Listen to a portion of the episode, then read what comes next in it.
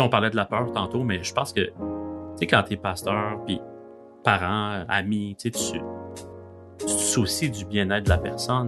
Notre souci, tu sais, de, l'amour pour la personne qui est en train de, de dire, moi, je, doute, puis je sais plus ce que je crois, puis euh, je veux, euh, je veux me questionner, tout ça, là, puis ils le disent pas tout le temps avec une façon aussi réfléchie que Schaeffer l'a fait. C'est épeurant. Pour moi, c'était ça. Je connectais tellement avec la, la femme Edith, là. Bienvenue au podcast du Pop Socratique où l'on brasse des idées sur la théologie, la spiritualité, la philosophie et les enjeux de société. Dans cet épisode qui se trouve en fin de parcours d'une longue réflexion sur l'évolution de la foi, nous nous penchons sur la question de la reconstruction. Francis Schaeffer, un éminent apologète évangélique issu des milieux fondamentalistes américains, dira J'ai été confronté à une crise spirituelle dans ma propre vie. J'ai dit à ma femme que, par souci d'honnêteté, je devais revenir à mon agnosticisme et réfléchir à toute la question. J'ai repensé les raisons pour lesquelles j'étais chrétien. Comment accueillir une telle affirmation? Déconstruire et reconstruire sont souvent abordés sous l'angle individuel, mais qu'en est-il du rôle de la communauté, de ceux qui ne quittent pas?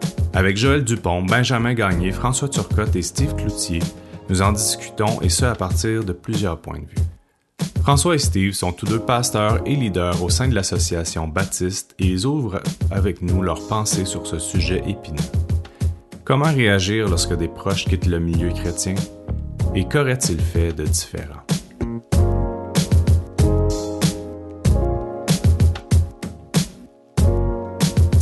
Bonjour et bienvenue au podcast du Pop Socratique. Ici Benjamin Gagné en compagnie de Joël, François Turcotte et Steve. Alors, on est euh, quatre pour euh, discuter aujourd'hui du sujet de la reconstruction. Alors, dans toute notre série qu'on a commencé sur l'évolution de la foi, on a parlé de la déconstruction, qui était notre premier épisode. On a parlé de la question du fondationalisme, post-fondationalisme euh, et le tout ou rien. Puis là, on veut continuer la discussion, en fait, l'aboutir en quelque part c'est sur le sujet de la reconstruction. Puis l'idée est venue euh, d'un euh, d'un article de Tim Keller qui a écrit euh, il y a quelques l'année passée qui s'appelle Reconstructing Faith, Christianity in a New World. En français, reconstruire la foi, le christianisme dans un monde nouveau. Alors, euh, bienvenue à tout le monde. Salut. Salut. Ben merci, bienvenue, euh, bienvenue à nos invités. Super Puis, euh, cool. Peut-être euh, un petit mot, euh, vous êtes quand même des figures connues, mais peut-être un- quand même un court mot sur vous pour euh, présenter aux auditeurs. Là, euh, Je m'appelle François, donc je suis euh, le directeur d'un séminaire qui s'appelle SEMBEC, euh, qui veut dire Séminaire Baptiste Évangélique et euh, du Québec. Euh, on a vraiment une mission d'essayer d'aider les églises à former des gens et les équiper là où ils sont dans leur contexte de vie avec un accompagnement. Fait que euh, je m'occupe beaucoup de ce volet-là. Donc, euh, moi, c'est Steve Cloutier, puis euh, j'ai trois ados à la maison. Donc, euh, ça, en tout cas, avec le sujet d'aujourd'hui, je trouve que il y a beaucoup de réflexions qui, qui vont être Mhm. intéressantes mhm. à appliquer à la maison, mais euh, je suis euh, je suis comme bivocationnel, si tu veux. euh, donc, je travaille comme pasteur, euh, implanteur là, d'une église en région, dans le centre du Mhm. Québec, puis à temps partiel, puis je travaille pour l'association, particulièrement dans l'implantation d'églises et avec euh, les jeunes adultes, euh, développer des formations pour les jeunes adultes, entre autres l'Académie Mouvement Jeunesse. Fait que dans le fond, c'est ça, tu as les deux mains dedans, les questions de remise en question, foi, évolution. Exactement. Dans le fond, avant d'entrer dans le sujet de la reconstruction, moi, je voulais savoir où est-ce que vous vous situez sur la question de la déconstruction? Puis euh, cet article-là en passe une grosse partie à, à en discuter. Donc, qu'est-ce que c'est pour vous la déconstruction? Puis euh, êtes-vous êtes-vous à l'aise avec ce terme-là, pour, contre? euh, comment, qu'est-ce qu'on fait avec ça? Puis euh, c'est ça. Peut-être me, me donner un peu votre, votre take là, sur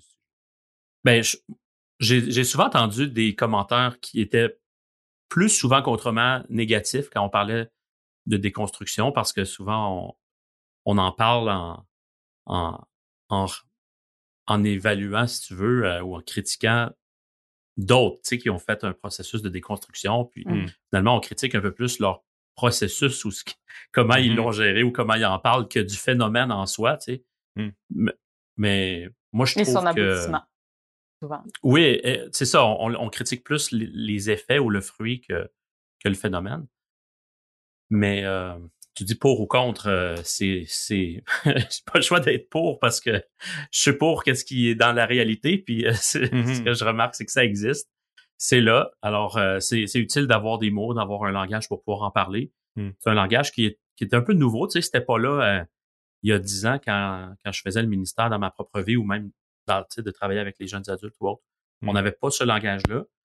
Mais je trouve, moi, je trouve ça quand même utile d'avoir une catégorie pour parler de ça, Mm-hmm. euh, des doutes et des remises en question. Donc, peut-être on en aurait plus parlé dans ce langage-là avant, tu sais, des remises en question, du doute par rapport à la foi. Mm.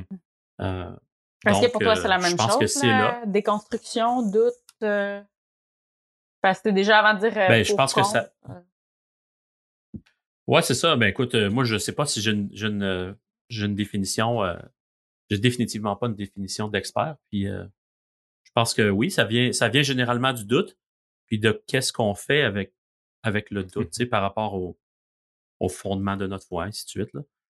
Donc, euh, je sais pas si euh, vous voulez. euh, Mais c'est ça, il y a, ben, ben, il y a, il y a le, des fois c'est là, des, des fois c'est pas pareil. Il y a le doute pur, tu sais, de, de questionner Dieu lui-même, mais les gens qui font le lien entre leur foi et l'endroit où ils le vivent, là, Mhm. souvent, le mot déconstruction se- s'associe encore plus fortement.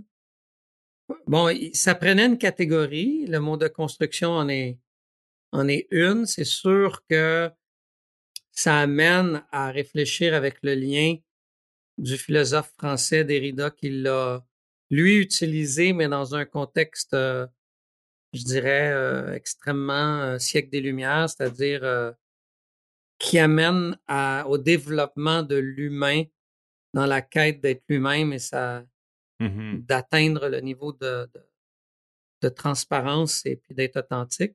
Hmm. Ça, c'est sûr que euh, c'est le défi d'utiliser un terme qui est utilisé dans deux champs sémantiques différents. Mhm. Mais une fois expliqué, certainement qu'il faut euh, réfléchir à ce concept. Euh, avant, il y a toujours eu des gens qui l'ont vécu. Là, il y a comme une quantité qui le vivent davantage, d'où le besoin de donner une catégorie à ce vécu-là. Ouais, c'est ça. Il y a comme un. Il y a quelque chose du, du vécu, là. C'est les gens qui utilisent ça pour eux-mêmes. C'est un mot qui, met le doigt sur. OK, il me semble c'est c'est ça. là, C'est ça que je ressens. Ça, met vraiment le doigt sur tout le processus qui est en cours. Ouais. Euh, ça donne une image aussi, tu sais, ça reste euh, très visuel aussi, déconstruire. euh, euh, ça a tout ce, ce potentiel-là. Puis c'est vrai qu'il y a comme aussi, tu sais, on en avait parlé un peu dans.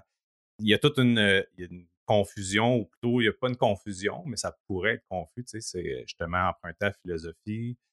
Mais reste que c'est souvent ça dans Mhm. bien des choses, hein, on, on utilise un terme, tu sais. Vas-y, vas-y. Je pense qu'il y a très peu de gens qui utilisent le, le mot déconstruction euh, dans un contexte de foi chrétienne euh, ont en tête la définition de Derrida. Je pense que la, la Mhm. grosse majorité des gens euh, l'entendent au sens juste de déconstruction des croyances dans lesquelles on a grandi, dans lesquelles on se tenait auparavant, déconstruction de nos anciennes façons de faire, de voir, de, de, de ça. Donc, Mhm. c'est c'est un terme, je pense qu'on a, c'est qu'on a repris, mais qui en même temps veut a plus grand lien en- pour la majorité des gens, je crois, avec le- son origine euh, dans la philosophie française. Ouais. Mais c'est quand même rare, j'ai l'impression que quand on utilise ce terme-là, on l'utilise surtout d'une façon péjorative. Tu sais, c'est une, c'est je me dépouille puis je me, je me débarrasse Mhm. de ce que, bon, de ce que je doute ou de ce que je, de ce que j'aime pas dans, dans ma foi ou dans mes croyances. Mais ça reste que c'est la, j'aime, j'aime que là, aujourd'hui, on, a- on l'aborde à travers l'aspect de la reconstruction, mais c'est généralement, la destination, c'est beaucoup plus, c'est un, c'est un processus de déconstruire. Donc, Mais encore là, je- j'apporterai une nuance à ce que tu viens de dire, que, que je crois quand même importante. Tu sais, tu dis, je me dépouille de, de ce qui me plaît pas dans mes anciennes croyances, des choses comme ça. Puis je pense que c'est vrai que les, les premières choses qu'on va avoir tendance à remettre en question ou à remettre en doute, c'est les choses qui nous plaisent le moins. Mais un peu comme on avait dit dans notre premier épisode euh, où on avait abordé ces questions-là, Mmh. Euh, ça serait une erreur de croire que quelqu'un qui est dans un processus de, déconstruction, c'est nécessairement quelqu'un qui veut juste se débarrasser des aspects de ses croyances qui lui déplaisent ou des aspects qui... Tu sais, il y en a qui le font clairement, mais mmh c'est, ça serait réducteur de dire que la déconstruction, c'est seulement euh, vouloir dépouiller, euh, dépouiller nos, paradigmes, nos, visions de vie de ce qui nous mmh déplaît. Je pense que c'est plus que ça. Ouais. Non, c'est ça. Mais je, dans, dans, le sens de ne pas nier que c'est souvent à contre-cœur, ça fait mal, c'est pas ce que je voulais au départ. J'aimerais bien mieux être capable de fonctionner dans mes mm-hmm. croyances actuelles, ça serait plus simple. je comprends ça, je l'entends là, définitivement. Donc pas nécessairement dans l'intention, mais plus dans la destination.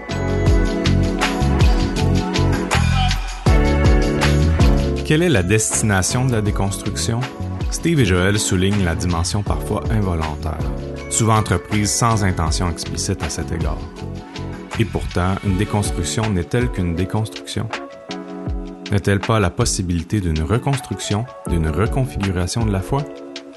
N'hésitez pas à aller sur notre page Facebook et Instagram pour partager vos questions, vos réactions et vous abonner à notre podcast.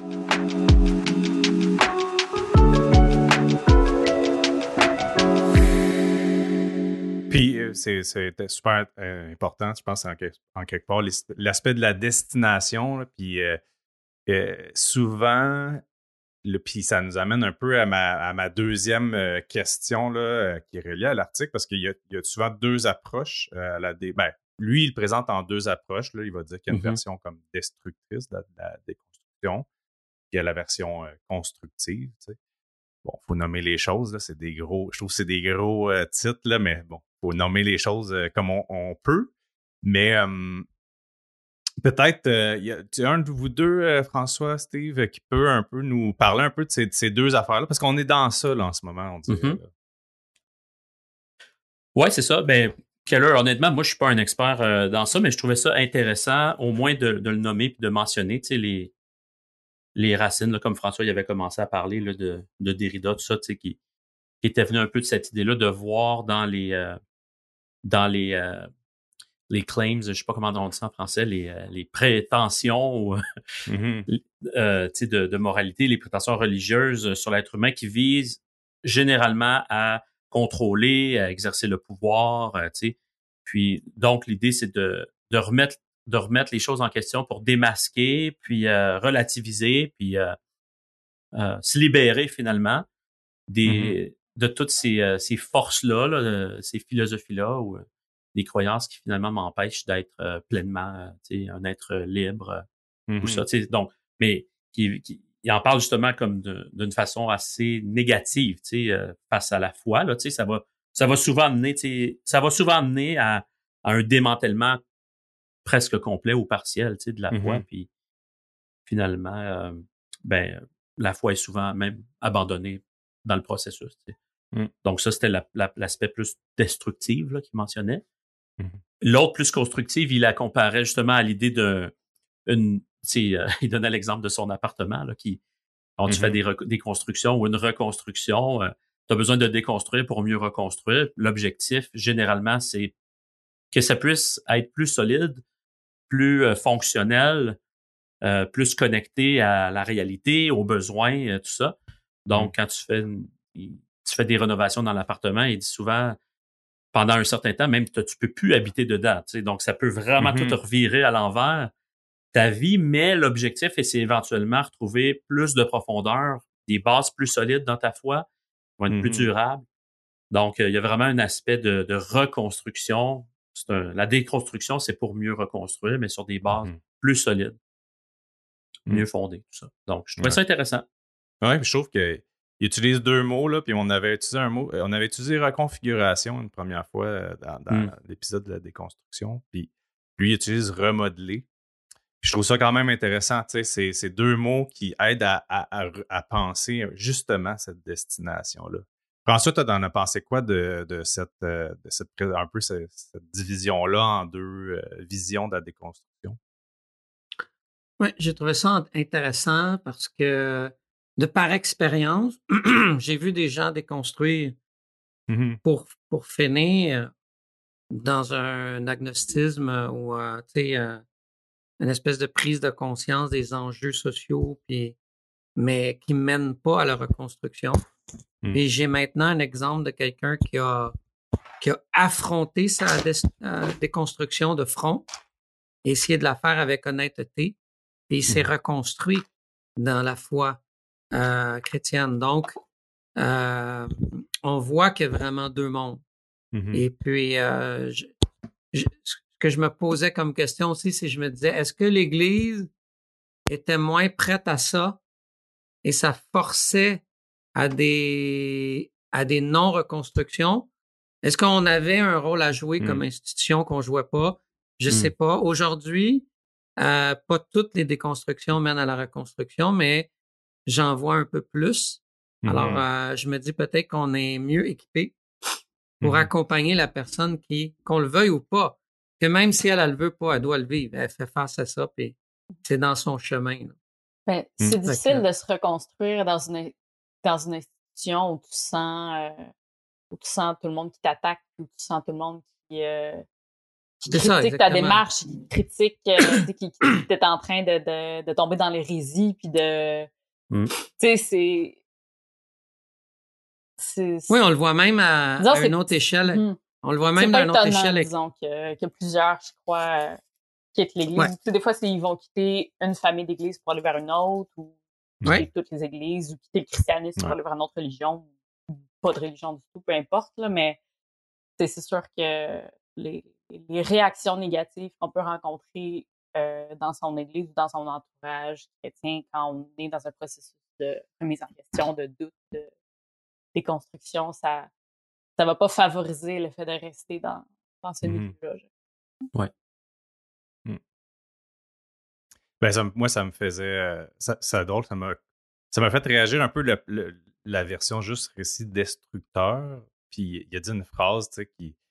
Il s'éloigne complètement de l'Église et de la foi chrétienne traditionnelle. Puis ça va amener, ça, ça m'a amené vraiment à un autre moment de l'histoire de l'Église évangélique. Mais souvent, on, remet en question le fait que les jeunes vont quitter le milieu évangélique, c'est-à-dire notre forme d'Église. Mais je me disais, c'est pas ça un peu que les boomers ont fait avec, en quittant le catholicisme? Parce que comment ça se fait que nous, on est choqués que nos institutions, ouais, peut-être qu'on l'est moins un peu aujourd'hui, je pense qu'il y a de l'eau qui a coulé sous les ponts, mais reste que, tu sais, on est comme choqués que ça soit remis en question, mais en même temps, on est comme super, euh, je vais utiliser complaisant, mais c'est peut-être pas, c'est peut-être trop fort, là, mais complaisant avec la critique de l'institution catholique, tu sais, on, comment ça se fait qu'on on n'a pas, dans le fond, comment ça se fait que le milieu évangélique continue pas, dans un sens, à vivre un peu de leur parole en disant, ben, tu dois rester dans la communauté pour construire ta foi? Ça, m'a amené un peu dans cette penser, zone-là. euh, Ça me fait un peu penser à voir la paille, mais pas la poutre. Mhm. C'est c'est comme... On peut voir un parallèle, je pense. Ben, moi, je trouve ça super intéressant. J'aurais besoin, j'aimerais comme mieux le comprendre. Qu'est-ce que ton point? Euh, dans le fond, le, le reproche, tu sais, la complaisance que tu, que tu mentionnes, là. Mhm. Tu peux, tu- comme, décris-moi le don un Ouais. petit peu plus? je pense en quelque part, tu sais, euh, euh, je, je- je suis sûr que c'est trop fort comme mot, mais en même temps, c'est comme, euh, il y a comme une espèce de, tu sais, quand on raconte ou quand j'ai, ce que j'ai entendu beaucoup de, de la génération de l'Église catholique, puis c'est que ça passe à travers cette critique-là, un peu cette conversion-là évangélique a passé d'abord dans un abandon de l'institution chrétienne, on va dire traditionnelle au Québec, qui était l'Église catholique. tu sais. Puis, euh, fait que ça a été souvent raconté ensemble, c'est-à-dire le salut, euh, la façon dont on, a, on reconstruit même euh, la, la foi. On a, les gens ont reconstruit leur foi chrétienne. C'est à travers un nouveau mouvement, mais qui était un peu dans cette démarche-là de, ben, dans- faut que je rejette cette ancienne façon de faire. Tu sais, comme- Mm. ben, bref, ça m'amène là-dedans. Il n'y a peut-être pas nécessairement de réaction. Moi, c'est ma réaction, en fait, face à, en lisant ça puis en réfléchissant, mais je serais curieux de voir. euh, Mais euh, euh, Ben, peut-être la nuance par rapport à ce que tu disais pour une, une fracture plus, une, euh, un visuel plus clair. Je, comme ces gens-là vivaient dans un monde euh, vision du monde où il y avait vérité-erreur. Dans le sens, Mhm. euh, et c'est- pré-postmoderne, si on veut. Là. Mhm. Et, euh, et donc, le, le désir de quitter était pas de quitter nécessairement l'institution elle-même, mais de quitter le mensonge. C'est comme ça que c'était Mhm. vécu. On m'a trompé. On, on, on, se disait de la Bible, mais on pratique des choses qui sont pas dedans. Je me sens trompé. Je... Fait qu'il y avait surtout un quitter l'erreur. Mhm. Ça fitait bien dans un monde pré-postmoderne. Fait que je, je pense que là, il y aurait une différence. C'était pas tant l'équivalent de quitter une institution aujourd'hui Mm. euh, et dans un euh, imaginaire social complètement différent en plus. Fait que Ouais. je, je mettrais une limite à la comparaison. Mhm. OK, ben c'est intéressant. Puis je pense à quelque part, euh, oui, je te, je te suis euh, là-dessus. De l'autre côté, tu sais, j'ai l'impression que. Parce qu'en même temps, en fait, c'était tout un peu ça, là, tu sais, c'est comme. Justement, tu parles de vérité, erreur, tu sais. Ça fait partie aussi des réflexions des gens qui Mhm. euh, remettent en question euh, l'Église évangélique, là, tu sais. Il y a Des fois, il y a un sentiment de d'avoir été, un peu de. Il y a, il y a des, il y a des similarités. En tous les cas, euh, je sais Il n'y a si- jamais eu de tromperie dans l'Église évangélique, Benjamin, voyons donc. c'est ça. Jamais d'erreur. euh. Ouais. Non, mais en fait, c'est juste que ça me fait réfléchir à quel point, tu sais, je pense à quelque part, moi, si j'en ai quelque chose un peu à conclure dans ce sens-là, c'est comme, euh, au fond, c'est une attitude un peu qui s'est transmise, à laquelle on devrait un peu plus incarner, c'est-à-dire qu'on est prêt à, à dire, OK, ben, euh, on cherche en quelque part, il y a une traite quand même de, de foi, tu sais, où il y a quelque chose, de- il y a des Mhm. remises en question, parce peut-être, euh, Je pense que ça, ça vient rejoindre ce que tu disais, François, quand tu. euh, tantôt, tu disais, ben, est-ce que l'Église a un rôle à jouer là-dedans? Mais un. Je pense qu'on on peut tous euh, être d'accord pour dire que oui. Et un de ces rôles-là serait probablement d'accepter justement le fait que tout comme on, tout comme on était, tout comme l'Église évangélique en tant qu'institution était prête à, à, dire, ben oui, les, les, les, les catholiques ont erré, puis euh, c'est une bonne chose de, de remettre en question les, les vieilles croyances et tout ça. Mais de la même façon, il faudrait être capable de faire une introspection dans le mouvement évangélique protestant à large, de pouvoir se dire est-ce que est-ce que dans notre propre institution on a pu errer? Est-ce que dans notre propre institution on devrait pas peut-être remettre des choses en question? Puis si la remise en question aboutit à un raffermissement de certaines positions, so be it. Mais si ça aboutit à autre chose, ça prend le courage d'aller Je pense que ça, c'est un des rôles que l'Église aurait à jouer, euh, qui, qui, ferait en sorte qu'il y aurait beaucoup moins de gens qui se sentiraient trompés par une institution qui veut pas les écouter quand ils doutent, qui, qui refuse de justement de regarder la poutre qu'il y a peut-être dans son œil. Peut-être pas, peut-être qu'il y a une paille dans son œil, peut-être pas, mais ça vaut la peine de regarder, en tout cas, je crois. Mhm. Oui, oui, définitivement, le- l'exercice doit être fait. Je suis avec toi, Joël.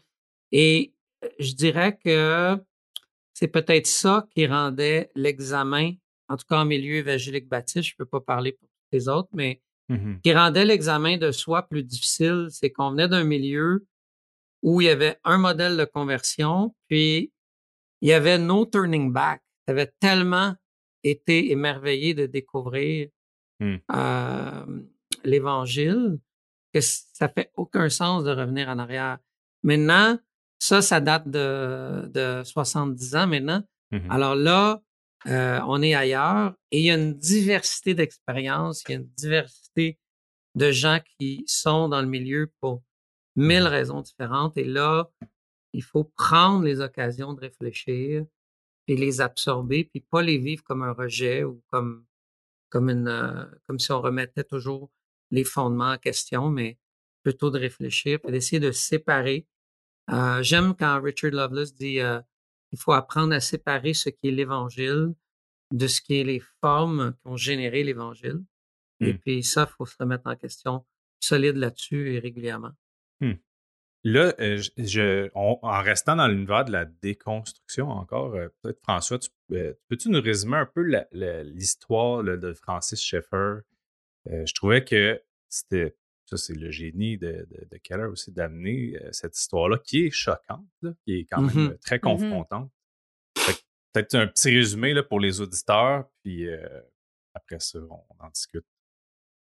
Mais c'est ça, je pense que Francis Schaeffer a vécu, à un moment donné, autant qu'il a été zélé pour un peu combattre, à son époque, c'était de combattre le libéralisme, mmh de finalement arriver en osant se regarder, vivre un inconfort, puis dire, écoute, finalement, c'est quoi, qu'est-ce que moi je crois, tu sais? Et puis d'être euh, face à un besoin de retrouver une cohérence, de, de devoir dire je dois réexaminer ma foi de tous mmh. les angles. Il est marié, donc sa femme qui ne vit pas ça en même temps que lui va vivre la peur que ça génère. Et j'aime ça, ça j'aime l'idée de dire mmh. ça fait peur, puis on peut juste le dire, ça fait peur. Mmh. Euh, de nier ça, ça, je pense que ça serait nier une émotion humaine. Quand tu es proche de quelqu'un que tu as connu sous le regard de la foi, puis là qui te dit je vais remettre ça en question. Ouf, tu connais pas la piste d'atterrissage, tu sais pas où ça s'en va. Alors, Schaeffer a, entrepris toutes sortes de démarches euh, pour euh, cheminer dans cette... Euh, et ça l'a construit à une reconstruction. Mmh Et le Schaeffer d'après avait la même foi, mais avec beaucoup de d'éléments transformés. Puis la grande métamorphose de son époque dans sa déconstruction-reconstruction, c'est de réaliser que le milieu d'où il venait n'était pas porteur de plusieurs des attributs du Christ mmh. dans sa douceur, sa patience, sa miséricorde. C'était un milieu qui était dur, tranchant, arrogant, avec la vérité. Alors, euh, il a voulu remettre une foi en Christ accompagnée mmh. des attributs caractéristiques du caractère de Christ. Donc, mmh. dans son cas, sa reconstruction l'a amené, moi je dirais, à une foi plus forte, donc la, par rapport à l'image de la maison. Ça valait la peine de démolir puis de, de rénover. Hmm. Il utilise euh, quand même euh, le mot euh, agnosticisme. Mmh C'est vraiment. puis les deux, vous, êtes, vous, avez un rôle pastoral. puis je suis curieux de vous entendre devant ce genre d'histoire-là, justement. Il y a quelqu'un qui vient voir et dit Moi, ça n'a aucun bon sens, j'ai trop de doutes, je dois faire table rase avec ma foi, Mmh continuer. Et on peut se mettre dans le peau de la femme euh, de Francis Schaeffer, là, ton mari, ah euh, ta, conjointe, euh, ton enfant vient puis dit ben, à partir de maintenant, là, c'est agnosticisme, je, ne sais plus rien, je, me mets en posture totale d'ignorance. Et cette personne était autrefois fondamentaliste. oui, c'est ça. Tu as connu cette personne-là intégriste fondamentaliste. Exact. Fait que c'est choquant, tu sais comment vous, réagiriez euh, ou comment vous avez réagi même devant déjà, peut-être si ça vous est arrivé, et comment vous auriez aimé réagir? On va jouer un peu sur les deux plans, là, mais, mmh. euh Non, écoute, je l'ai vécu à plusieurs reprises et je le vis encore régulièrement. Mmh c'est, c'est, quasiment, c'est quasiment le quotidien là, quand tu es, en relation avec des jeunes adultes, des ados. Euh, mais peut-être comment je l'ai déjà vécu, puis je, souhaiterais vraiment faire différent là, maintenant. Là. Mmh. Euh, c'est que, tu sais, on parlait de la peur tantôt, mais je pense que, tu sais, quand tu es pasteur, puis parents, amis, tu sais, tu, te soucies du bien-être de la personne, tu sais, toi-même, tu es convaincu que être dans la foi et demeurer dans le, dans le cadre, tu sais, euh, orthodoxe, dans la, la foi, tout ça, c'est, l'endroit le plus sécuritaire du monde. Donc, quand tu quand tu t'en vas, tu sais, c'est la brebis qui choisit d'aller quitter le troupeau pour se chercher. Mais tu dis, t'es une brebis, là, tu es en danger, tu sais. Alors, notre souci, tu sais, de, l'amour pour la personne qui est en train de, de dire, moi, je, doute, puis je sais plus ce que je crois, puis euh, je veux euh, je veux me questionner, tout ça, là, puis ils le disent pas tout le temps avec une façon aussi réfléchie que Schaeffer l'a fait. Mmh c'est c'est épeurant. Pour moi, c'était ça. Je connectais tellement avec la, la femme Edith là, mmh. de, à, Schaefer. C'est ça, c'est que t'as peur. Puis donc la réaction, c'est de recadrer. Puis moi, c'est ça que c'est ça que je faisais. Puis il me semble mmh. que c'est ça que mon milieu m'encourageait à faire. C'est-à-dire quand quelqu'un vient te voir avec des doutes, ton rôle, c'est de le recadrer dans une scène théologie. Tu sais. Alors non, t'as tort. Voici ce qu'il faut croire. Voici OK, quelles sont, quelle est ta question? On prend ta question et ensuite, voici la réponse, voici ce que tu dois, dois croire, et Mhm. maintenant, vas-y, puis crois. Et là, quand la, quand ça, quand la personne reçoit pas ça avec une belle attitude de foi et de repentance, ce qui arrive, hein, parfois, c'est, il y a quand même une place pour ça. Je suis pas en train de dire que je compte ça. Hmm. Mais quand c'est pas le cas, là, on est, là, on va dans nos outils. Tu sais, moi, j'allais dans les outils plus, là, de, justement, de discipline, tu sais, de, alors là, il y a un endurcissement de cœur, la personne s'endurcit. Alors là, ce qu'on on doit comme Hmm. nos outils, c'est la discipline. Puis, je- des fois, je trouvais qu'on accélérait le, le processus, puis peut-être même euh, empirer encore plus la, la blessure. Tu sais, j'ai- j'entendais quelqu'un qui expliquait justement le, le doute, tu sais, euh, comme étant une blessure. C'est comme un os brisé, tu sais, c'est, il y a quelque chose qui est brisé dans ta foi, puis ça fait mal. Quand tu vas vers les personnes en qui tu as confiance, tu leur confies ça, puis en plus de ça, ils essayent de... tu sais, il n'y a pas une écoute, puis un accueil, puis il y a une patience. puis- Hmm. donc, euh, tu sais, les gens faibles dans les Écritures, je veux pas dire que ceux qui, qui re- remettent des choses en question sont faibles, mais ta foi est faible. Tu sais, il y y, a- un aspect qui est en train d'être brisé, t'as mal. Mhm. C'est, tu sais, Dieu nous encourage à, à exercer la patience, l'écoute, la compassion. Honnêtement, moi, dans bien des cas, ça n'a pas ça a été ma réponse, tu sais. Puis, euh, Hmm. ça a juste coupé la relation. Je, je regrette aujourd'hui. Donc, euh, j'essaye aujourd'hui d'être beaucoup plus euh, patient. Tu sais, c'est- ça va être correct, là. On va se donner un peu plus, un peu de temps. Puis on va pas Mhm. tout de suite, tout de suite aller dans essayer de recadrer la personne, là, puis la ramener dans le programme. Là. Hmm. Euh, même si c'est ce que je souhaiterais, parce que c'est ce que je crois qui est le meilleur, tu sais.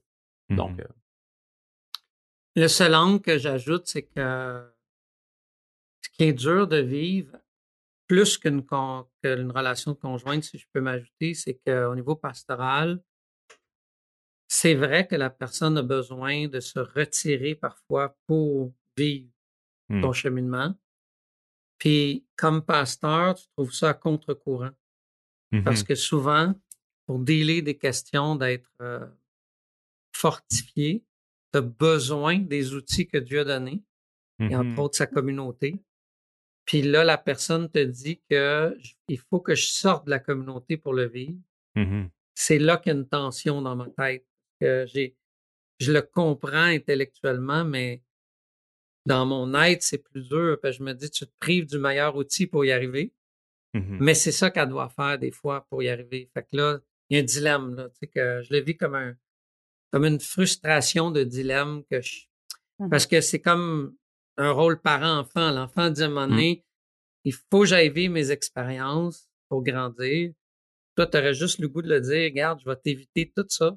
Mhm. Je vais te le dire que ça donne. Puis, mais tu peux pas le faire. C'est, c'est comme il faut que le vivre. Puis, fait que ce déchirement-là, je le trouve toujours dur, mais euh, je veux juste dire qu'il y a quelqu'un qui l'a fait à mon assemblée il y a deux, trois ans. Puis euh, il, il s'est, s'est retiré, il est allé faire. Mais dans son cas, le vrai exercice de la quête qu'il avait besoin de faire. C'était pas une fuite, c'était pas pour cacher de l'immoralité qui est déguisée. C'était sincère. Puis il s'est reconstruit. Je, je me réjouis aujourd'hui qu'il s'est reconstruit. Il est plus fort que jamais été. Et puis, euh, mais euh, c'était épeurant. Et c'était triste de dire, dans ton plus grand besoin, je fais pas partie de la solution. Puis, Mm. ah. Moi, c'est ça qui me déchire. Et Ça serait Hmm. probablement plus facile pour tout le monde si, euh, si dans nos églises, on avait moins de malaise avec le doute. Puis c'est euh, c'est un peu paradoxal et euh, contre-productif, tu sais, parce que justement, on, on a ce grand malaise-là avec le doute dans nos églises, alors que euh, c'est un peu co- comme on avait dit aussi à notre premier épisode où on avait abordé ce sujet-là.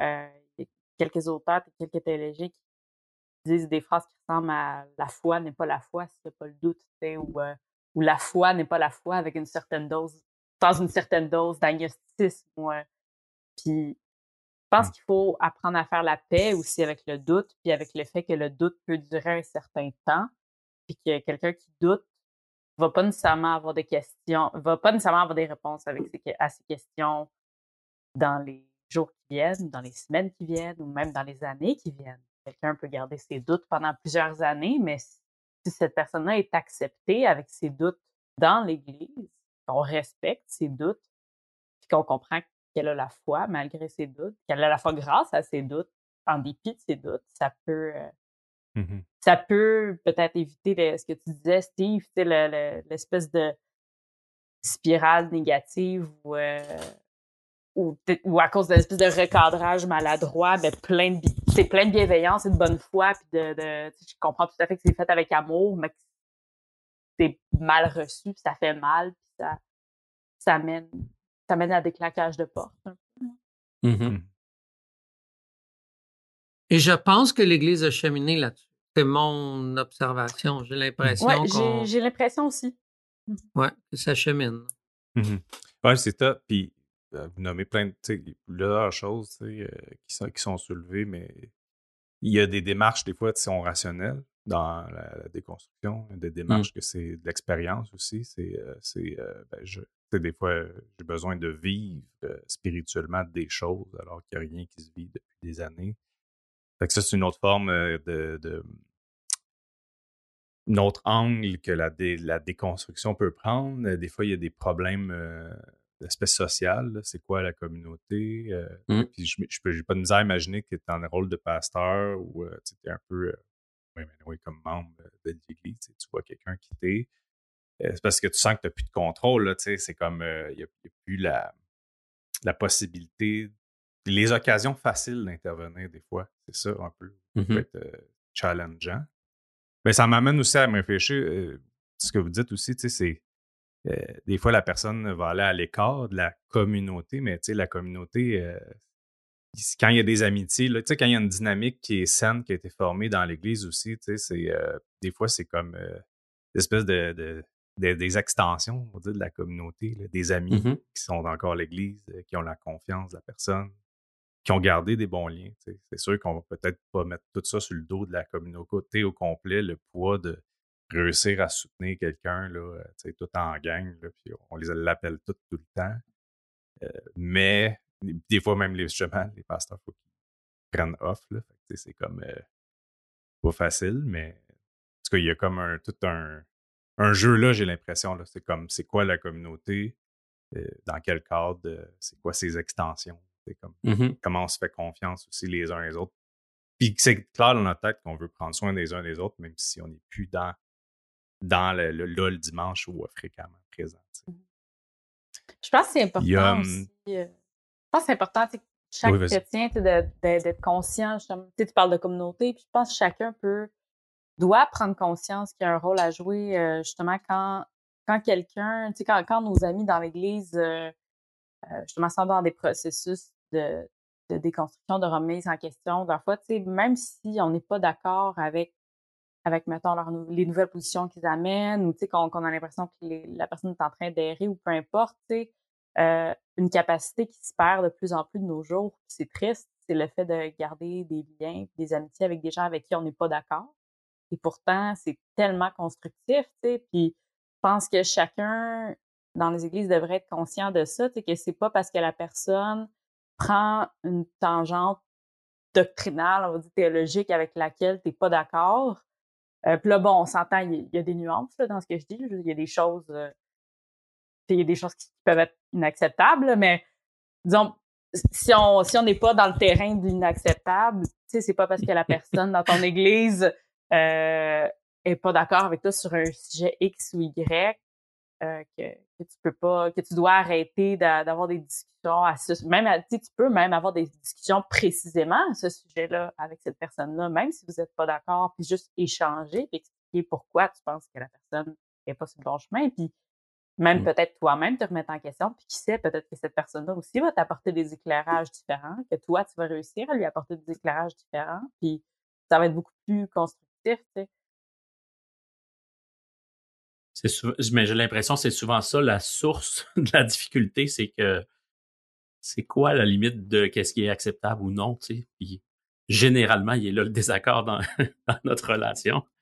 Fait que c'est dur, tu sais, accepter qu'une relation évolue quand on, tu sais, surtout une relation euh, dans l'Église, tu sais, des amis ou euh, tu sais, soit un pasteur ou même des membres de la famille. On, on a construit sur un, tu sais, souvent une fondation commune. La foi, quand on la, partage, des pratiques, des valeurs. Puis là, quand les valeurs changent, euh, ça change la relation, puis là, il faut accepter que la relation change, puis il y a un deuil. En tout cas, c'est. C'est. Alors, oui, dans le sens, tout ça pour dire, oui, euh, je, pense qu'on a besoin d'aller là, mais euh, je comprends que c'est messy. je comprends que c'est, c'est souvent mal géré puis difficile parce que ça prend toute une maturité de part et d'autre, pour accepter euh, ces, ces changements-là. Mhm. Puis il y a des questions que j'ai pas les réponses encore, puis ça va peut-être faire rire puis euh, révéler mon âge, mais tu sais, on, on vit dans une société qu'on a mis beaucoup l'accent sur s'écouter. Mhm. Et là, des fois, je me dis, quelle part, tu sais, est-ce qu'on fait juste survalider une autoquête euh, personnelle? Mhm. Et est-ce qu'on est trop dans le dans notre euh, aquarium et impacté par l'aquarium dans lequel on vit?